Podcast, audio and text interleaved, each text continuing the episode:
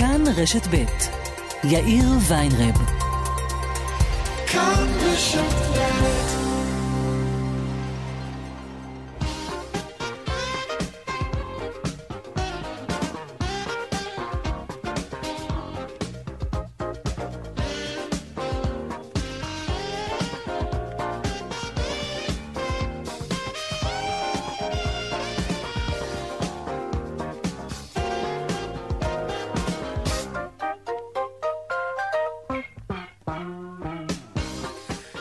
ארבע ושש דקות ועוד עשר שניות, כאן צבע הכסף ברשת ב', יום שלישי, שלום רב לכם. המעסיקים מרוצים, בג"ץ קבע אתמול שלא הם צריכים לממן את הבידודים ההמוניים שהיו כאן בחודשים האחרונים. החוק קובע שימי מחלה הם כמו שזה נשמע, ימי מחלה. אז אם יש לכם חלילה קורונה, אז בסדר, המעסיק יממן את זה, הוא, הוא, הוא חייב. אבל אם אתם בבידוד רק בגלל חשש שיש לכם קורונה, זה לא עניין של המעסיקים שלכם, שמישהו אחר ישלם לכם על ה-14 ימי בידוד. ומי ישלם על זה? עדיין לא ברור. המדינה בטוח לא תמהר להתנדב, המעסיקים בג"ץ כבר קבע שלא הם אמורים לשלם. אז מי נשאר? Mm. טוב, אתם מבינים מי נשאר, כן? האם ייתכן שהמבודדים יממנו את הבידוד של עצמם? עוד מעט נעסוק בזה בהרחבה. כאן צבע הכסף, מעכשיו עד חמש רונן פולק העורך, אביגל בשור מפיק את צבע הכסף, טכנאי השידור אריאל מור. הדואל שלנו כסף כרוכית כאן.org.il, אפשר ליצור קשר גם בדף הפייסבוק שלנו, כאן ב'. אני יאיר ויינרב, אנחנו מיד מתחילים.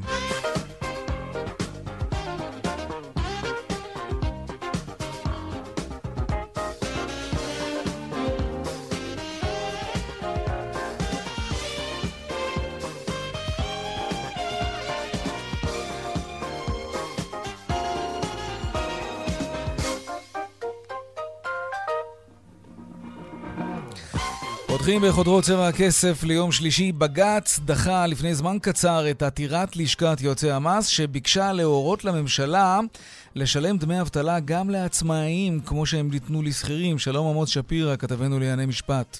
כן, שלום יאיר. לפני דקות אחדות למעשה בג"ץ דוחה את עתירת העצמאים, כך אפשר לקרוא לעתירה הזו. אם אתמול הייתה אולי בשורה מבג"ץ לעצמאים, כמו שהזכרת בעניין דמי המחלה, כן. היום בהחלט אולי אכזבה. של העצמאים מההחלטה של בג"ץ. בג"ץ לא מתכוון להתערב, הוא אומר, אנחנו בעצם לא מתערבים בסוגיות של uh, דברים uh, מהסוג של משק וכלכלה. אגב, בדיון עצמו בשבוע שעבר אמר את זה בפירוש השופט דוד מינץ, בית המשפט הוא לא משרד האוצר, וכך uh, בשורה התחתונה, השכירים, העצמאים, לא יקבלו את אותם דמי אבטלה. כמו שמקבלים השכירים. מדובר כאן בשתי קבוצות שאינן דומות ולכן אין כאן אבטלה, כך בג"ץ.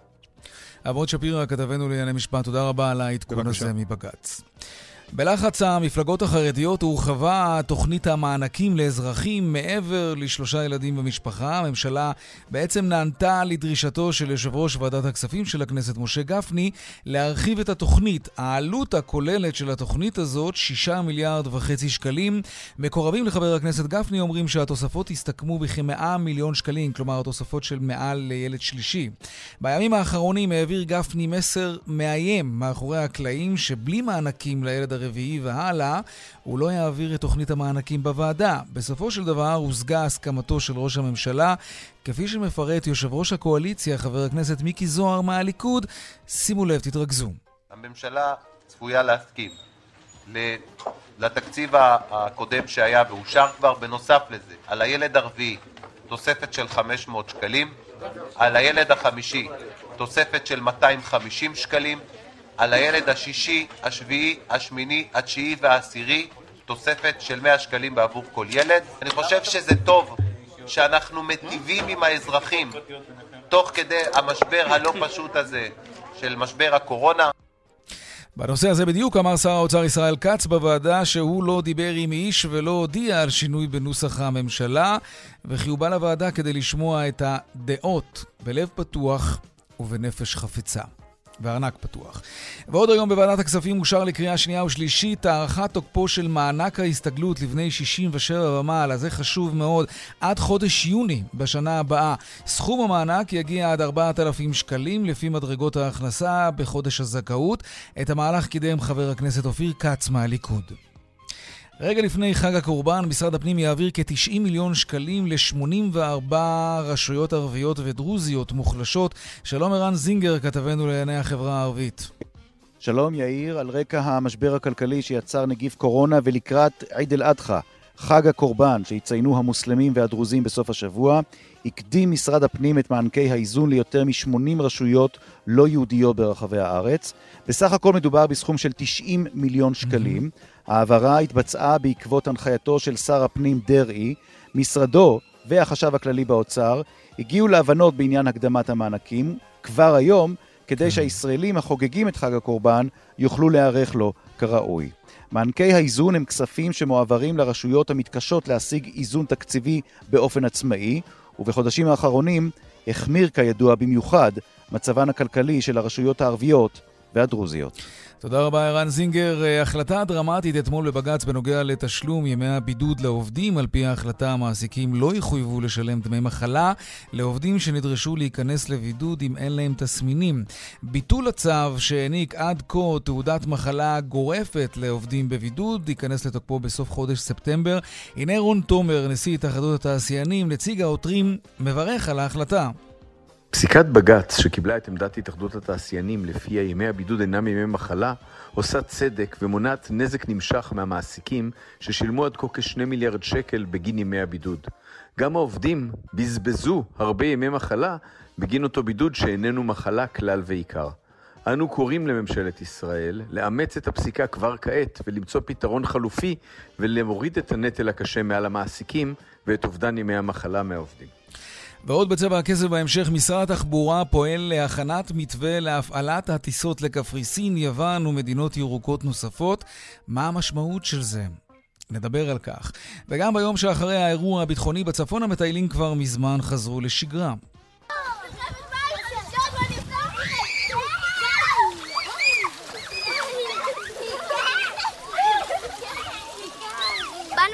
בחניון מעיין, אמנם היה אתמול פעילות ביטחונית, אבל uh, באנו לשגרה בצפון ואנחנו סומכים על חיילי צה"ל. כן, גם אנחנו, חמודים. עוד מעט אנחנו נהיה בגליל העליון, נברר איך והאם בכלל השפיע האירוע אתמול על תנועת, תנועת המטיילים והתיירים בצפון. והדיווח משוקי הכספים לקראת סוף השעה, כרגיל כמדי יום, אלה הכותרות, כאן צבע הכסף. אנחנו מיד ממשיכים.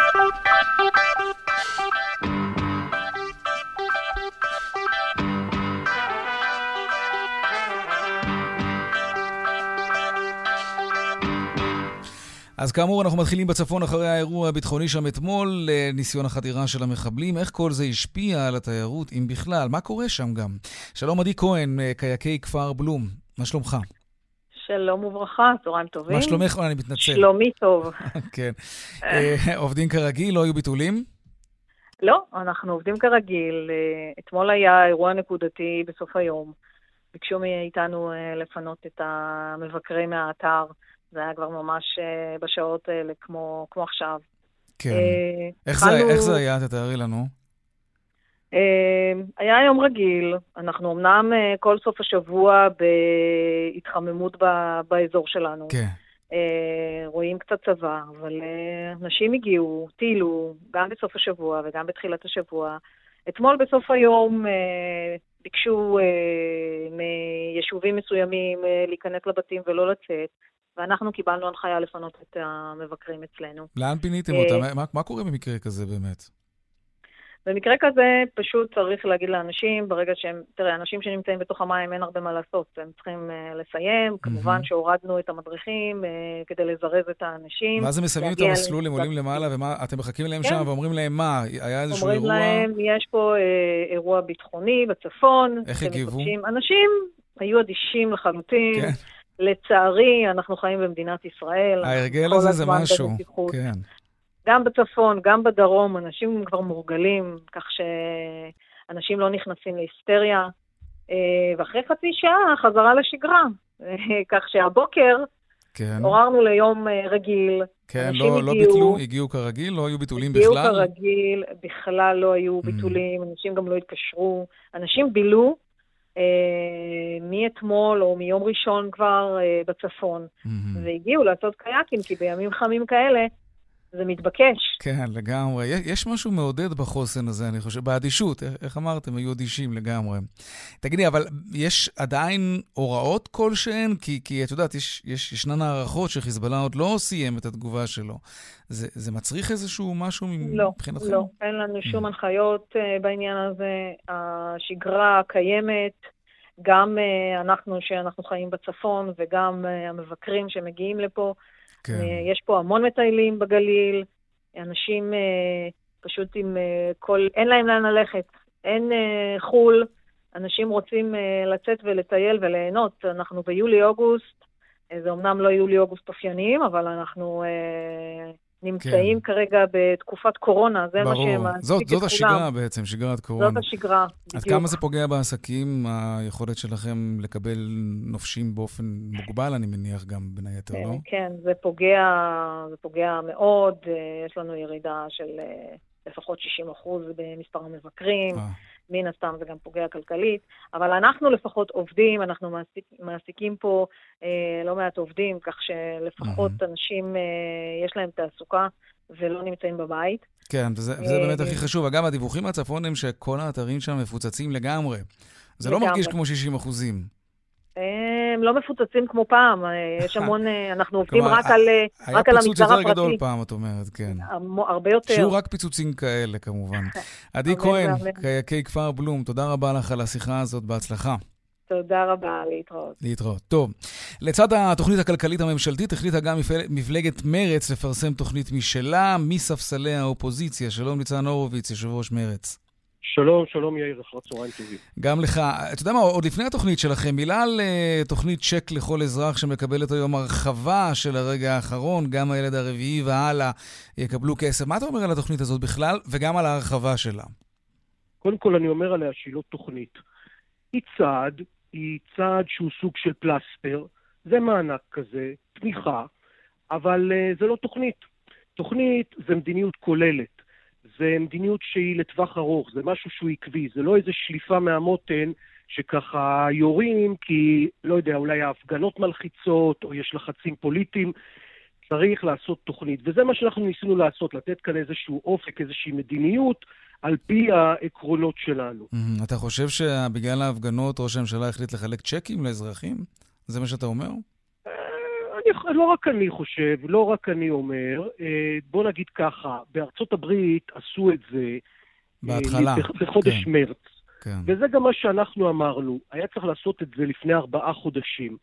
זה עכשיו מעט מדי ומאוחר מדי. וכן, אני חושב שהלחץ הציבורי והמשבר העצום הזה, והעובדה שאנחנו בישראל מספר אחד במערב מבחינת אחוזי אבטלה, יצרו כזה לחץ על הממשלה שהיא נאלצה לתת את המענקים האלה, אגב, בניגוד למדיניות הקבועה שלה. Mm. אבל שוב... אולי ההסבר הוא יותר תמים, רגע, אבל אולי, אולי צריך באמת להמריץ את הכלכלן, עסקים לא מחזירים את כל העובדים, הפעילות הכלכלית ההאטה היא, היא, היא נוראית. אולי זה ההסבר, ולא צריך ללכת יפה. מסביב. אז אני אגיד לך, אז על זה בדיוק אנחנו מדברים בתוכנית שלנו. אנחנו מדברים קודם כל על הורדת האבטלה באמצעות מודל של דמי תעסוקה במקום דמי אבטלה. Mm-hmm. זה מה שנולד מהמודל הגרמני. זה קיים היום ב-25 מדינות, כך מדינות אירופה יוצאות עכשיו ממשבר הקורונה.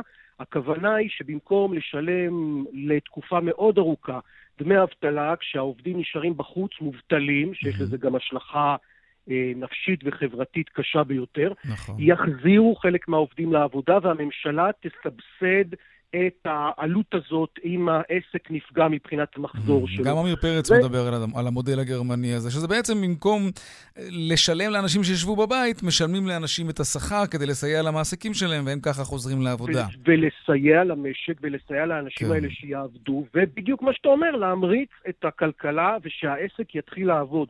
תראה, אנחנו עכשיו, הבעיה מספר אחת פה זה משהו כמו 850 אלף מובטלים, מספר חסר תקדים מאז קום המדינה. כן. ובזה צריך uh, לטפל בצורה מהירה ביותר, ולכן על זה התוכנית שלנו uh, מתמקדת. עוד דבר שאנחנו אומרים, וזה uh, הגדלת ההוצאה הממשלתית. תראה, יש כאן uh, uh, היפוך פרדיגמה. הרבה מאוד שנים האוצר, נתניהו, מקובעים על העניין הזה של צמצום גירעון, צמצום החוב, צמצום המגזר הציבורי, ואנחנו רואים היום שבכל העולם אה, המדינות הולכות על הרחבה תקציבית. זה הזמן להגדיל את הגירעון ולהגדיל את החוב, וישראל היא ביחס חוב תוצר מאוד נמוך יחסית למדינות נכון, אחרות. נכון, אנחנו יכולים להרשות את זה לעצמנו, תיאורטית, נכון, כן. כדי לממן... אבל אז יורידו לנו את הדירוג, וחברות הדירוג אה, ייתנו לנו ציון לא טוב. זה, זה, זה מלחיץ, כי, כי מזה נגזר גם הרבה דברים אחרים. משקיעים שבאים מבחוץ רוצים לבוא יודע, למדינה זה... עם, דיר... עם ציונים טובים. זה מזכיר לי, אני חושב כך שאתה אומר את זה, על איזה כן. בן אדם שהוא תובע, ממש תובע, עוד רגע הוא תכף נחנק ומת, אבל הוא אומר, אבל הדירוג, אבל אם יבואו... תשמע, אנחנו במשבר. פה אה, אנשים תכף לא יהיה להם מה לאכול. עכשיו, אה, אנחנו כן, עם מערכות חברתיות... אתה עומד מאחורי המשפט הזה? זה לא חרטא? אה, לא, זה לחלוטין לא חרטא, כי כמו שאתה יודע היטב, וגם אצלך עולים אנשים כאלה, כן. חלק גדול לא קיבלו מענקים. ויש לך בעלי עסקים קטנים שפשוט קרסו, משהו כמו 60-70 אלף עסקים שנסגרים, ואנשים אין להם איך לשלם חשבונות חשמל. אתה יודע, הרבה מהמפגינים שאני רואה, ואני מסתובב לא מעט בהפגנות השונות, זה חבר'ה מאוד צעירים שהם פשוט מובטלים והם לא יודעים איך ישנו שכר דירה mm. בחודש הבא. תגיד, מה דעתך על, אה, על הורדת שכר המינימום וגם אולי דחייה של הפרשה לפנסיה כדי לסייע למעסקים ולעודד אותם עוד יותר, להקל עליהם, כן? להחזיר את העובדים למקומות העבודה. אה, אתה יודע, בכלל אפשר להוריד להם את הראש. ואז בכלל אה, לא יהיו להם צרות בחיים, mm. לא יכאב להם יותר שום דבר. אה, אתה לא רואה היגיון בזה בלהקל על המעסיקים כדי שהם לא, יחזירו קודם לא כל. קודם כל לא להחיות את המשרות האלה שקפאו. בשום אופן לא, לא בדרך הזאת. תראה, mm. זה כאילו מישהו ישב וחשב מה הדרך הכי פוגענית מבחינה חברתית והכי לא יעילה מבחינה כלכלית כדי לשקם את שוק העבודה. שכר מינימום בארץ הוא מלכתחילה לא גבוה בהשוואה למדינות אחרות, ובהפרשות לפנסיה אסור לגעת, בטח לא של בעלי שכר נמוך. אתה פה דופק שכבה שלמה. Mm-hmm. אסור לעשות את זה, ואני גם לא מאמין שזה יעבור. אה, זה, זה פשוט אה, מה שנקרא יריקה בפרצוף, צעדים כן. כאלה. יש צעדים אחרים, אמרתי, סבסוד תעסוקה, הרחבה תקציבית, שיקום החזית החברתית. Okay. אוקיי. תראה, אנחנו במערכת בריאות, חינוך, רווחה, שממש ממש כמהה לתקציבים. וזה מה שהממשלה צריכה לעשות עכשיו. אוקיי. תשמע, אה, ככה לסיום, ראינו אותך בהפגנות האחרונות. אתה יודע, יש, אה, יש לא מעט שטוענים שההפגנות הפכו פוליטיות מדי, ופחות כלכליות וקשורות למצוקות הכלכליות שנגזרות מקורונה. כאילו, הפוליטיק, הפוליטיקה תפסה טרמפ על המצוקות של האזרחים. רועי כהן, נשיא להב, לשכת העצמאים, אומר, אני לא הולך להפגנות האלה, כי אני אמור להיות שם, אבל אני לא הולך, כי זה הפך להיות פוליטי מדי. אה, אתה חושב שהמילה פוליטית מבחינה, מפחידה אותי? אני איש פוליטי. אין דבר כזה הפגנות כלכליות שהן לא פוליטיות. הדבר הבסיסי ביותר בפוליטיקה, בכל מדינה, לא רק בישראל, זה איך אתה מחלק את הכסף ואת המשאבים ומה המדיניות הכלכלית-חברתית. זה א', ב' של הפוליטיקה. על זה גם דיברנו ברעיון הזה. אז מי שחושב שאפשר להפריד ולעשות מה שנקרא הפגנה כלכלית שאין לה נגיעה למהות הפוליטית וגם לאנשים שמנהיגים את המדינה או את, ה, את המערכת הפוליטית, המערכת הכלכלית, אז הוא פשוט מנותק מהמציאות. אני לא מכיר אה, דבר כזה, אפילו בתיאוריה זה לא קיים, מה שנקרא הפגנה כלכלית שהיא לא פוליטית. כן. אולי, אני חושב שאולי יש אנשים שמתכוונים לא מפלגתית. בסדר, ההפגנות יכולות להיות לא מפלגתיות. זה, זה חלק מההפגנות הן באמת לא מפלגתיות. אבל פוליטיקה לא... תישאר הכותרת. חד משמעית, זה חייב להיות כן. פוליטיקה, אחרת אין לזה משמעות. ולא לשאול למה, למה לי פוליטיקה עכשיו. ניצן הורוביץ, יושב ראש מרצ, תודה רבה. תודה רבה לך, להתראות. טוב, בג"ץ אה, ביטל אתמול את תעודת המחלה הגורפת שהוציאה פרופסור סיגל סדצקי לכל עובד ששוהה בבידוד. זה, זה לא יקרה מיד, אלא רק מאוקטובר, וזאת בעיה גדולה. מצד אחד המעסיקים לא צריכים לממן עוד את מסת ימי המחלה האלה, מצד שני, מי כן יממן את זה? העובדים? אוי ואבוי. שלום עורך, עורך הדין יחיאל שמיר, היועץ המשפטי של ההסתדרות. שלום רב. לאיזה כיוון זה הולך לדעתך? קראנו את ההתייחסות שלכם, ההסתדרות לא תשלים עם פגיעה בשכר העובדים. אז העובדים יכולים להיות רגועים, זה לא ייפול עליהם? אה, בשום אופן ההסתדרות לא תיתן שעלות הבידוד תיפול עליהם. הם לא צריכים לממן מכיסם את עלות הבידוד שהטילה הממשלה. זה קצת דומה למצב שעובד אה, נדרש לצאת לצו 8, לא יודע, לפעילות מלחמתית, ולא כן. ישלמו לו שכר, נכון. הוא יהיה רעב ללחם. אה, סוג, דומה. וזה לא הגיוני, ואגב, גם השופטים, אה, שופטי בית המשפט לא סברו, שהעובד... לא קבעו שהעובדים צריכים לממן את זה. מצד שני, הם פטרו את המעסיקים מזה, אז פה נשאלת השאלה האם המדינה, והיא כנראה לא תתנדב לממן את זה. לא בדיוק. מה שבית המשפט העליון בעצם, הוא כן קיבל את העמדה שלנו, הוא דחה את בקשת המעסיקים להצהיר על בטלות רטרואקטיבית של תעודות המחלה. זאת אומרת, השופטים הבינו שאם מבטלים רטרואקטיבית את תעודות המחלה, המשמעות היא שהעובדים צריכים להחזיר את הכספים נכון. שכבר שולמו כן, להם. בלתי אפשרי. ולזה בית המשפט לא הסכים, והוא אמר, לא רק שאני לא מבטל את זה רטרואקטיבית, אני קובע, כמו שאמרת, עד חודש אוקטובר, כן. תנסו להגיע להסדר. אה, ואני רואה בפסק הדין הזמנה באמת לכל הצדדים ליצור הסדר חדש וטוב יותר. מה זה אומר? אולי אפילו פשרה? כלומר, חצי-חצי, במקרים של בידוד שהוא לא מחלה, אלא, אה, אלא רק כאמצעי זהירות, יתחלקו העובדים והמעסיקים בעלות של הדבר הזה. בשום אופן לא. לא, לא, לא, לא, לא. אוקיי. אה, זו לא הפשרה שעליה מדברים. הפתרון שהם... שהוא גם הפתרון שמקובל, עשינו בדיקה בכל מדינות ה-OECD, ובשום מדינה העובדים לא נדרשים לממן את אה, עלות ימי הבידוד.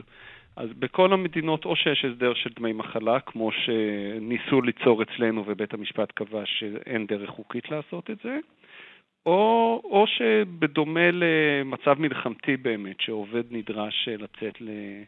אה, להישאר בבית, סליחה, בגלל כן. מצב מלחמתי, mm-hmm. המעסיק ממשיך לשלם לו שכר ו... אה, והמדינה משפה את המעסיק. זאת אומרת, כל שיפוי של המדינה למעסיקים, אנחנו נברך על זה. אה, אנחנו עוד פעם אמרנו שבבית המשפט אנחנו סברנו, והעמדה לא התקבלה, שהפתרון שהמדינה קבעה של התעודות מחלה הגורפת הוא פתרון חוקי. אבל כל הזמן אמרנו למרות שזה פתרון חוקי לדעתנו, mm. זה לא ההסדר האופטימלי וזה לא ההסדר שאנחנו רוצים אותו, כי הוא פוגע בעובדים. כן. מהרבה סיבות זה לא ההסדר האופטימלי. א', יש עובדים רבים שבכלל אין להם ימי מחלה, הם לא צברו מספיק ימי מחלה. נכון. אה, עכשיו, אלה שצברו, הם מבזבזים את הבנק של הימים כן. האלה על, על, על הבידוד. התשלום על ימי מחלה הוא תשלום חלקי, ויש עוד הרבה סיבות שאני לא אמנה אותן okay. אוקיי. עכשיו, אבל זה לא הפתרון הטוב שאנחנו רצינו.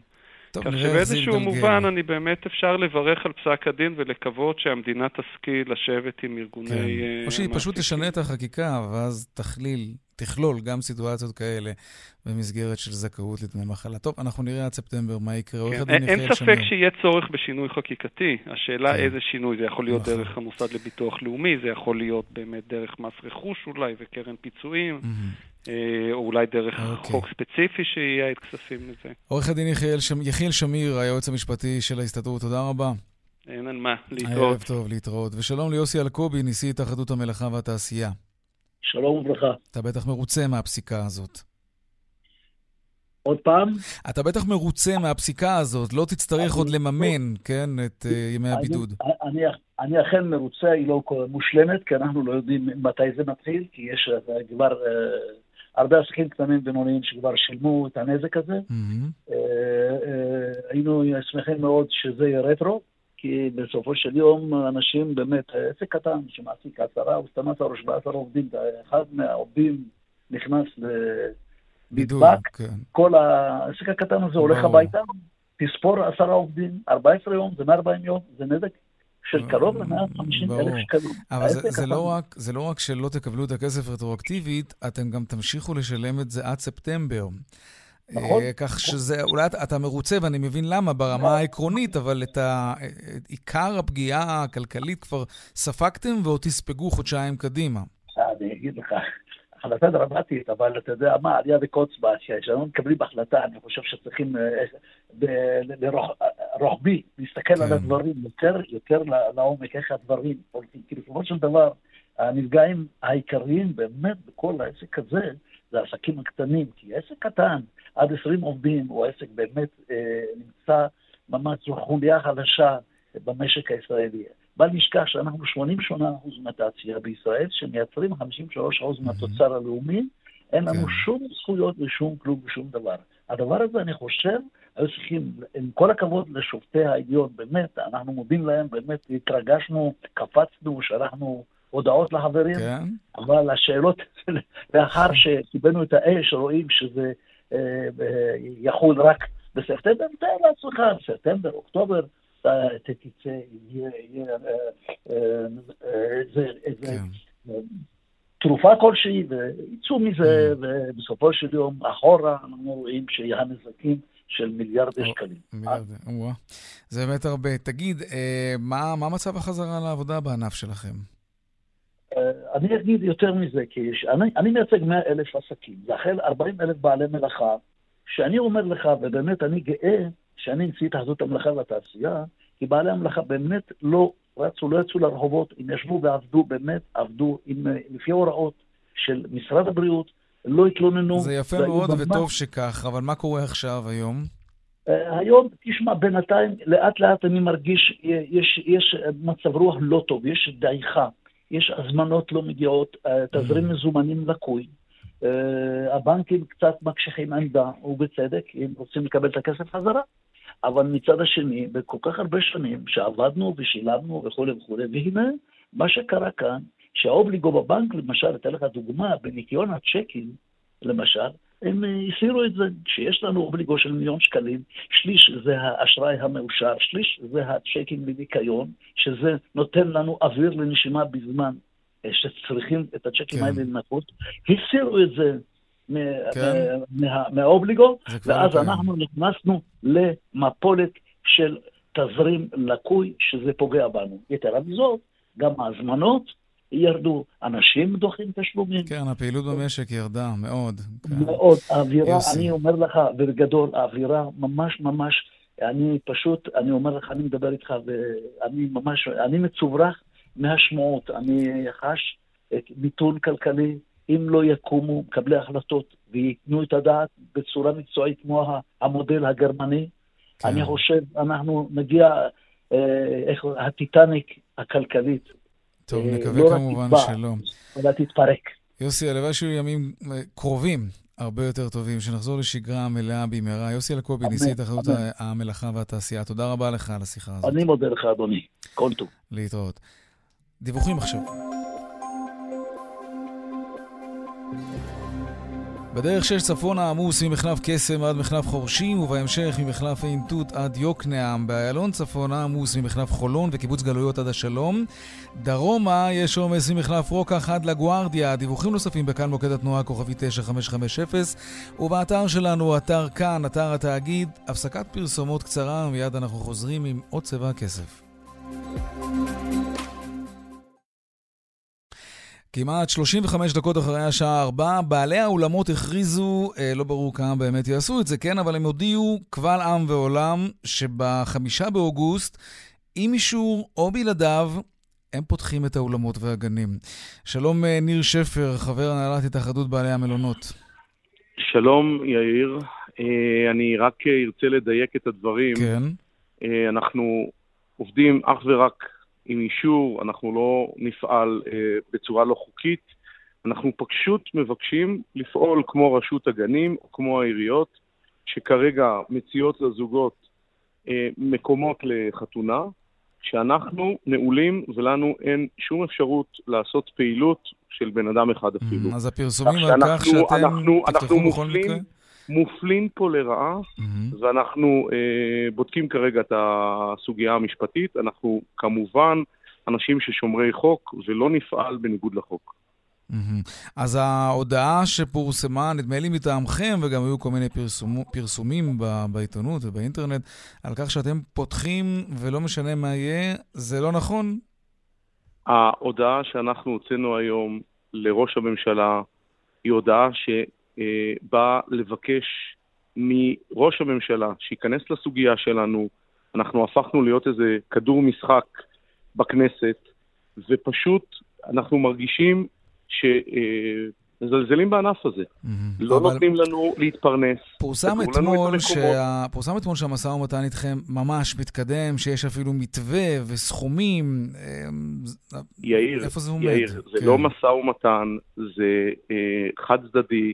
האוצר אומנם נפגש ושומע, אבל אין פה משא ומתן. Mm-hmm. הם לא, מחליטים, אתם לא מכירים הם מתווה. מחליטים, mm-hmm. הם מחליטים מה המתווה, הם מחליטים מה הסכומים. נכון לעכשיו, מה שהולך להיות מאושר זה סכום של פיצוי של 15% מהמחזור, וההוצאות הקבועות שלנו, שאנחנו עדיין ממשיכים לשלם אותם, גם כשהאולמות והגנים שלנו סגורים, כן. הם סדרי גודל של 20%. זאת אומרת שכרגע הם יוצרים מצב שהרבה מאוד אולמות לא יוכלו לשרוד, ובסך הכל המתווה הזה הוא מתווה שאמור לתת אה, אה, פיצוי ברמה של לשרוד, לא מעבר לזה. ועדיין זה יוצר מצב שיש כבר אולמות שקיבלו צווי פינוי אה, מבעלי הנכסים, מאחר והם לא היו מסוגלים לעמוד בשכר הדירה, mm-hmm. ויש פה סיטואציה שאנחנו פשוט לא מצליחים להבין אותה, איך ענף שהמדינה החליטה לסגור, שהחליטה למנוע מאיתנו להתפרנס, איך היא לא באמת נותנת פתרון שישאיר אותנו בחיים ולא ירסק פה הרבה מאוד עסקים, okay. אוקיי. שזה ממש מפעלי חיים של אנשים. אני מאחל לכם כמובן שייצרו איזשהו מתווה שיוכל לעזור לכם לא רק לשרוד, אלא כמובן גם לחזור לשגרה כמה שיותר מהר. בואו נדבר רגע על הלקוחות שלכם. כן. אמ, יש הרבה אי-בהירות לגבי מה צריך לקרות עם הכסף שכבר שולם לאולמות, וזוגות שהיו אמורים להתחתן ולא התחתנו. אז אני אשמח לעדכן שהייתה היום אה, ישיבה בוועדת הכלכלה, כן. בראשות אה, יושב אה, הראש, חבר הכנסת מרגי, והסיכום היה כן. שנפתח שולחן עגול עם האוצר, עם אה, אה, ועדת הכלכלה, והזוגות ואנחנו, כדי למצוא פתרון לנושא הזוגות. אבל למה צריך שולחן עגול? זה לא הגיוני להחזיר כסף למי שלא קיבל שירות? שנייה, אני, כן. אני אשמח להסביר. קודם כל, הזוגות הם הלקוחות שלנו. אנחנו מאוד מאוד מאוד רוצים לנסות לעזור ולסתור את הסוגיה, כי יש פה סוגיה מורכבת, יש פה סוגיה משפטית, יש בעצם חוזים בינינו לבינם. זה לא איזה משהו שמשנים פסיק והכל מסתדר. יש פה סוגיה מאוד מורכבת. יש לכל אה, אולם את אה, סוג ההסכם שלו, יש בהרבה מאוד מהחוזים סעיף שאומר שבמידה ולא ניתן לעשות את האירוע, יימצא תאריך אלטרנטיבי. יש פה מורכבות okay. אוקיי. לא פשוטה, אנחנו מאוד אז... מעוניינים לפתור אותה, מאחר והזוגות הם הלקוחות שלנו, בשבילם אנחנו קיימים. ובטח, הלקוח תמיד צודק. ובטח הם לא אויבים שלנו. ניר, שים רגע רוצים... נקודה, כי אני רוצה כן. לצרף לשיחה שלנו את אה, נוגה רץ, ראשת אה, מטה מאבק חתונות הקורונה. שלום, נוגה. היי, אה, אחר צהריים טובים. טוב, את שומעת את הדברים, את מרוצה מההחלטה הזאת שיוצאת היום מוועדת הכלכלה, אותו שולחן עגול, לשבת, לדבר, להגיע להסכמות, זה מעודד אותך? אמ, אני לא יכולה להגיד שזה מעודד אותי או שזה מרגיע או שאנחנו רואים את האור בקצה המנהרה. אני חייבת להקדים ולומר ש... פרט אה, להחלטה, סלש המלצה שהתקבלה היום בוועדת הכלכלה לשבת לשולחן עגול, אה, הוגשו בשעות האחרונות, אה, הוגשה בשעה האחרונה הצעת חוק על ידי חברת הכנסת הילה שי וזן בתמיכתם של שר האוצר ושר המשפטים, שבעצם מטרת הצעת החוק היא לחייב את האולמות להשיב לנו את המקדמות. אנחנו אומרים את זה בכל פורום אפשרי, בהקשבה מלאה, ואנחנו כותבים את זה, ואנחנו, ברור לנו ש... אה, בעלי אולמות צריכים לקבל פיצוי, בין אם זה 15% ובין אם זה 20%, אני לא משרד האוצר, אני גם לא יודעת מה ההוצאות שלהם החודשיות, כלומר, אני לא יודעת להגיד כמה הם צריכים לקבל ומה מגיע להם, זה לא התפקיד שלי. אני כן יכולה להגיד שלא יכול להיות שהם יקבלו גם את הפיצוי מהמדינה וגם את הכסף מהכיס שלנו הפרטי, אה, במקום שאנחנו נוכל להמשיך את החיים שלנו אה, בלי המינוסים האלו שנוצרו לנו בעקבות המצב. אנחנו בעצם נתקלים בחומה מאוד מאוד גבוהה שבלתי ניתן לעבור אותה. ספרי לנו על מצב רוב הזוגות שהיו אמורים להתחתן, ועל כמה זוגות מדובר, ועל איזה היקף כספי כולל אנחנו מדברים בכלל. אני, אני, אחלק את זה, אני אחלק את זה לשניים. מדובר באלפי זוגות שהיו אמורים להתחתן, שזה, כן. שזה בסדר. כמובן, יש כאלו שכן התאים להם וכן דחו את החתונה. אך עם זאת, יש גם המונים, המונים שלא יכלו לדחות או לשנות את מועד החתונה. ונאלצו להתחתן אה, בכל מיני פתרונות אחרים שהממשלה התנתה אותם, כלומר תתחתנו בשטח פתוח, או כשנפתחו חלק מהאולמות אמרו אה, אפשר עד 250 איש, אבל חתונות של אלף איש אי אפשר היה לקיים, ולא כל זוג יכל לצמצם את החתונה שלו, mm-hmm. וגם לא קיים את האירוע. היו אי אלו מקרים בענייני קיום החתונות. היום אנחנו יודעים על כ-900 חתונות של זוגות, כ-900 אירועים, בעצם 900 זוגות שביקשו את הכספים שלהם חזרה. ש-900 זה, זה, זה כמות מטורפת, כן. זה נאמד בכ-15 מיליון שקלים של מקדמות שכבר נגבו על ידי בעלי האולמות. יש לנו את המספרים, אנחנו עובדים בשקיפות מלאה, אה, אספנו תצהירים מזוגות, אנחנו באמת אה, הקמנו איזשהו מטה ומערך כזה. את מצליחה להבין אבל את הצד השני גם, האולמות והגנים נמצאים בגירעון בטח מטורף, אין להם הכנסות, יש להם הוצאות. יכול להיות שאפילו אין להם מאיפה להחזיר את הכסף. אני אגיד לך יותר מזה. גם הלוואות לא נותנים היום בקלות, כן, סליחה. אני אגיד לך יותר מזה, ואני אשים אותי כדוגמה, וכמוני יש עוד לא מעט זוגות כשאנחנו ידענו שלא נוכל להינשא בתאריך המקורי באולם שבו תכננו כן. להינשא, הצענו לבעל האולם להחזיר לנו בעוד כשנה, הצענו עשרה חודשים או שנה, את המקדמה, ואפילו הצענו לו להחזיר לנו את זה בפעימות, כשמה שהנחה את המילים שלנו היה, תחזירו לנו כשתזרים המזומנים שלכם יתחדש. Okay. אוקיי. אנחנו לא אטומים, אנחנו לא אטומים, וגם אני עצמאית בתחום הזה של האירועים, וגם אני לא עובדת מחודש מרץ, אז אתה יכול להבין שבדיוק כמוני יש עוד אנשים, וזה שלהם אין כסף, זה לא אומר שלי יש כסף להמשיך לממן, או להיות אה, אה, הכיס האשראי או חברת האשראי של בעלי האולמות. כן, העיקרון הוא ברור, לא משלמים על שירות שלא מקבלים. ניר שפר, בוא תגיב על הדברים האלה. קודם כל, אני אה, רוצה להגיד שאני ונוגה נמצאים באותו צד של הסיפור. כמו שאמרתי לכם, אנחנו והזוגות שהם הלקוחות שלנו, בעצם נפגענו מהעובדה שמדינת ישראל סגרה את הענף שלנו. אנחנו רוצים לעזור לזוגות אנחנו רוצים לפתור את הבעיה הזאת. יש פה, כמו שאמרתי, מורכבות חוזית, ויש פה מורכבות כלכלית, כמו שאתה אמרת, שרוב העסקים לא מסוגלים להוציא היום אה, ולו שקל, כי עד היום אה, הפיצוי שענף האולמות קיבל mm-hmm. הוא מאוד מאוד מאוד נמוך. אנחנו mm-hmm. רוצים שבמסגרת השולחן העגול נגיע להבנות, כמובן שצריך אה, את צד משרד האוצר פה. כן. ו- ואני חוזר עוד פעם, גם לנוגה, שהיא חברה, גם לנוגה שהיא חברה, וגם אה, אה, היא מתוך הענף שלנו, היא גם מתפרנסת מענף האירועים. אנחנו רוצים להיות ביחד ולפתור את אוקיי. הבעיה. זו הדרך ניר. היחידה. ניר שפר, חבר הנהלת התאחדות בעלי האולמות. נוגה רץ, ראשת אה, מטה מאבק חתונות קורונה. תודה רבה לשניכם. תודה רבה. להתראות. ביי. טוב, לסיפור הבא שלנו. אחרי שראש הממשלה, ולא רק הוא, הכריזו ודרשו קנייה של תוצרת ישראלית כחול לבן, וכמובן גם ייצור ישראלי של מסכות נגד קורונה, משרד ראש הממשלה מזמין 400 אלף מסכות כאלה. מאיפה? מסין. וזה בזמן שיש מפעל בשדרות שמייצר אותן, ולא רק שם. אסף פוזיילוב, כתבנו בדרום עם הסיפור הזה. הצהרות לחוד ומעשים לחוד. ראש הממשלה הכריז על קניית תוצרת ישראלית, מה שיכול להציל את המשק במשבר הקורונה, במיוחד כשישראל סוף סוף יכולה לייצר בעצמה מסכות שמונעות נשימת הנגיף, ולא להיות תלויה ביבוא. וגם זה לאחר מחדלים שמנעו הצטיידות בתחילת המגפה. אבל פתאום מתברר למנכ"ל המפעל היחיד בארץ שהתחיל לייצר את המסכות האלה לבקשת המוסד, שמשרד ראש הממשלה הזמין לעובדיו 400 אלף מסכות מסין.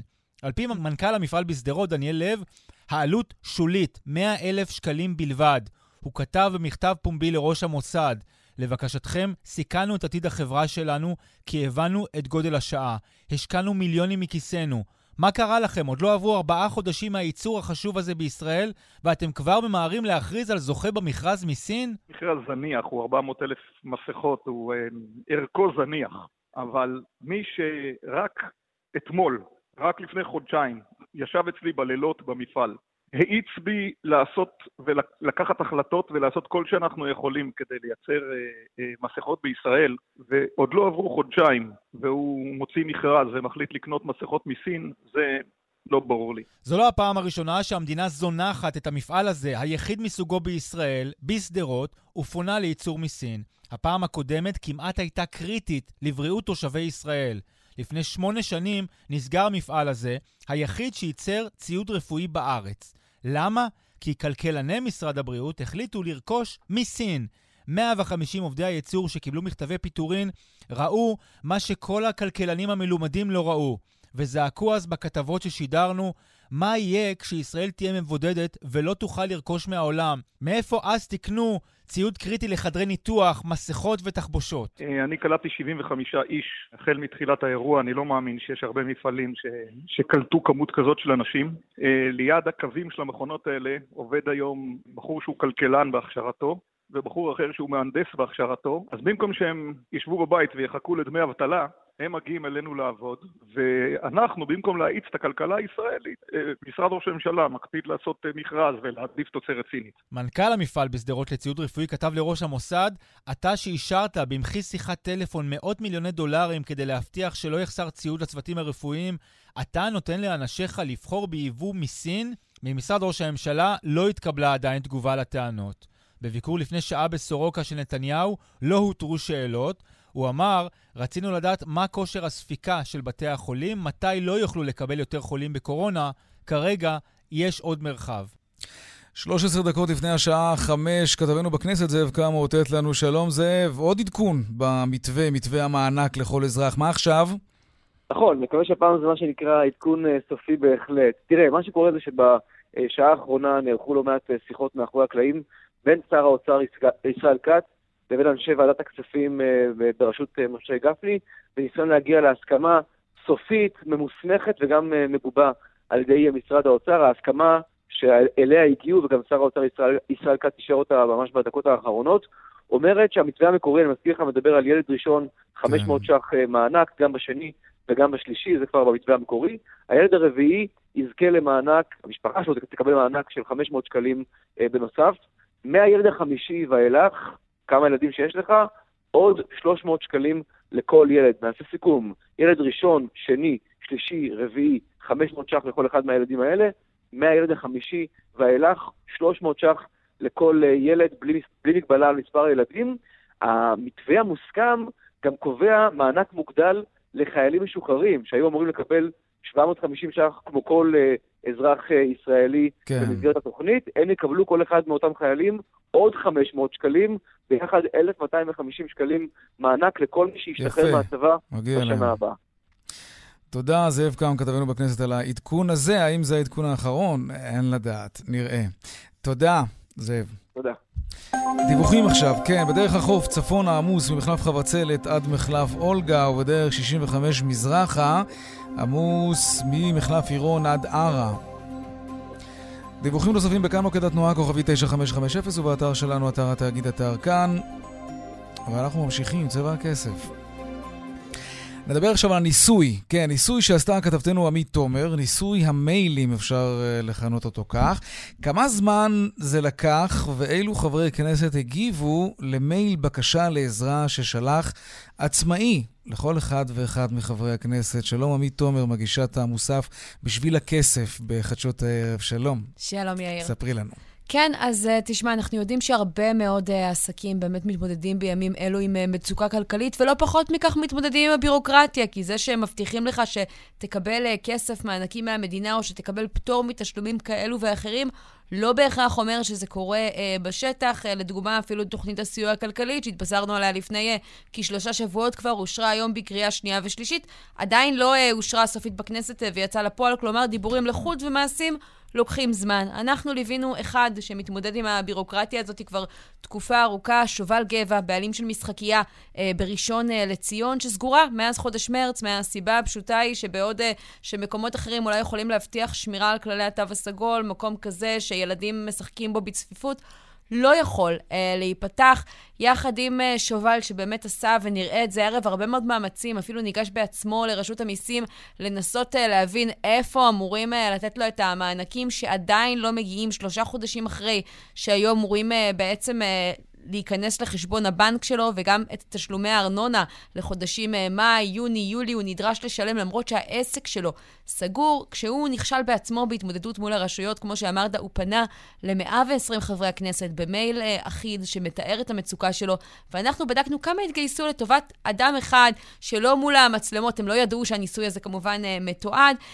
התוצאות המלאות התפרסמו הערב, אבל אני יכולה להגיד לך שיש מספר זעום של חברי כנסת שענו uh, קצת יותר מ-20 חברי כנסת. את הרשימה המלאה uh, תוכלו לגלות uh, הערב, אבל מעבר לכך, יאיר, אף לא אחד מהם הצליח לפתור לו את הבעיה. עד לא. עכשיו הוא עדיין לא קיבל את המענקים, עדיין משלם ארנונה, למרות כל הפעלת הקשרים. אנחנו גם נשמע איך זה נשמע מאחורי הקלעים. בואו ניתן, ניתן לדוגמה שיחה אחת כן. עם העוזר הפרלמנטרי של חבר הכנסת uh, מיקי לוי, שמתעניין ומנסה לעזור, ככה זה נשמע. אי אפשר לעזור לך עם מענקים אחורה. רשות המיסים קיבלה לפחות 120 יום לטפל, ואנחנו מתנגדים לזה. בוודאי. אנחנו מיעוט בוועדת הכספים, יש קואליציה, ובסוף הם אלו שמכתיבים. אני, אני אנסה גם אותם שם, כי... לא מעניין מה לפנות עליהם, כי הם לא מגיעים לכלום ולא מעניין אותם כלום, אבל אם, אם יש אנשים שעוד אפשר לדבר איתם, זה אנשים מהליכוד. וואי, זה אבסורד.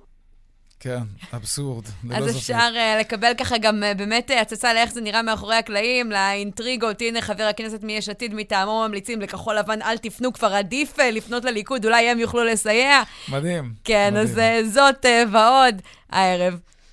עמית עומר, הערב, בחדשות הערב, המוסף בשביל הכסף. תודה רבה, עמית. תודה. עכשיו לדיווח היומי משוקי הכספים. 102,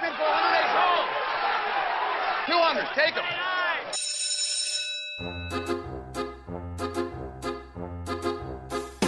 שלום אייל ראובן, בעלים ומנכ"ל ארנינגס השקעות, שלום לך. שלום, שלום יאיר. ספר לנו מה קורה עכשיו בשווקים. עכשיו בשווקים המשך, נגדיר את זה מסחר תנודתי, המגמה הייתה חיובית לאורך היום, אנחנו רואים את תל אביב 35 קצת נחלש בשעה האחרונה כמעט לנקודת האפס. בסך הכל אנחנו ב, בתוך משבר הקורונה, שכל פיסת מידע משפיעה עליות, ירידות. בינתיים מספר החולים אצלנו היומי קצת יורד, והלשכה המרכזית לסטטיסטיקה פרסמה נתונים, כמו שאומרים, מעט חיוביים היום על שיפור בפדיון ובצריכה הפרטית ביחס לרבעון הראשון, שיפור בפריון בעבודה. זה תומך קצת את השוק אצלנו היום לעומת המסחר בעולם. תל אביב 35, כפי שאמרנו, סביב שערי הפתיחה, תל אביב 125, 3 עשיריות אחוז כלפי מעלה, תל אביב 90, 8 עשיריות כלפי מעלה, תל אביב בנקים מצליח לעלות בשתי עשיריות, מדד הבנקים ירד לנו בתקופה האחרונה. מי שבולטים היום זה דווקא מניות הנדל"ן. מדד הנדל"ן המניב עולה באחוז ושש עשיריות על רקע תוכניות ופרסומים בדבר אפשרות של הפחתת מס הרכישה על דירה שנייה ומעלה. כן, יש גם פרסומים הפוכים, שזה אולי לא יקרה בסוף. טוב, אין לדעת. בסופו של יום, טוב. תצטרך, כן. הממשלה תצטרך לייצר כלים, לא רק של הדפסת והרחבה mm-hmm. כמותית, אלא תצטרך לייצר כלים של עידוד ההשקעות, של גידול בהשקעות, של גידול בפעילות העסקית. אני חושב שזה אחד הכלים האפקטיביים אה, להחזיר חלק מהמשקיעים ברור. לשוק הנדל"ן. ולעודד כן. את הביקושים ואת הפעילות של התחום המאוד חשוב הזה. תגיד, הפרסומים האחרונים של חברת מודרנה ואוקספורד על התקדמות דרמטית, כך זה נראה, במציאת פיתוח של חיסון, עד כמה ידיעות מהסוג הזה משפיעות על מה שקורה בשווקים בעולם? ידיעות מהסוג הזה בהחלט משפיעות, ויש ימים ממוקדים שאנחנו רואים ככה חיבור של הרבה ידיעות כאלה והרבה סקירות כאלה. בפרסומים הראשונים, באפקט הראשוני של ידיעות כאלה, בהחלט יש השפעה. כמו שאמרתי בתחילת דבריי, היום האתגר האמיתי זה הפתרון האמיתי למשבר הקורונה שמחלחל לשוק הריאלי. מציאת פתרון כזה, כיוונים אפקטיביים מובהקים קלינית שייתנו כיוון של פתרון, ייצרו פה רוח גבית ואופטימית מאוד לשווקים. אז אנחנו מכירים שיש חלק מהחדשות שמתממשות והופכות. יותר טובות, אנחנו ראינו שחלק מהחדשות לא התקדמו, ל, ל, ל, כמו שאומרים, הבשלה אמיתית כן. קלינית. כולם מחכים, אוזנם אה, של כולם קרויות לכיוונים לגמרי. האלו, לחברות הביוטכנולוגיה, משם כנראה יבוא המזור.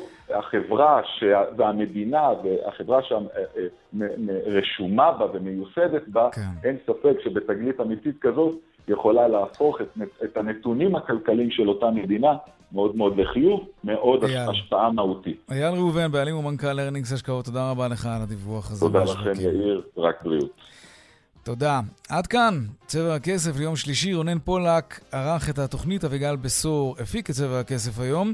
טכנאי השידור הוא אריאל מור, הצוות שלנו בבאר שבע, אורית שולץ ושמעון דוקרקר, אהוד כהן וחגית אלחייני במוקד התנועה. הדואל שלנו כסף כרוכית כאן.org.il, מיד אחרינו שלי וגואטה, אני יאיר ויינריב, נשתמע שוב מחר בארבעה אחר הצהריים. ערב טוב ושקט שיהיה, תהיו בריאים, שלום שלום.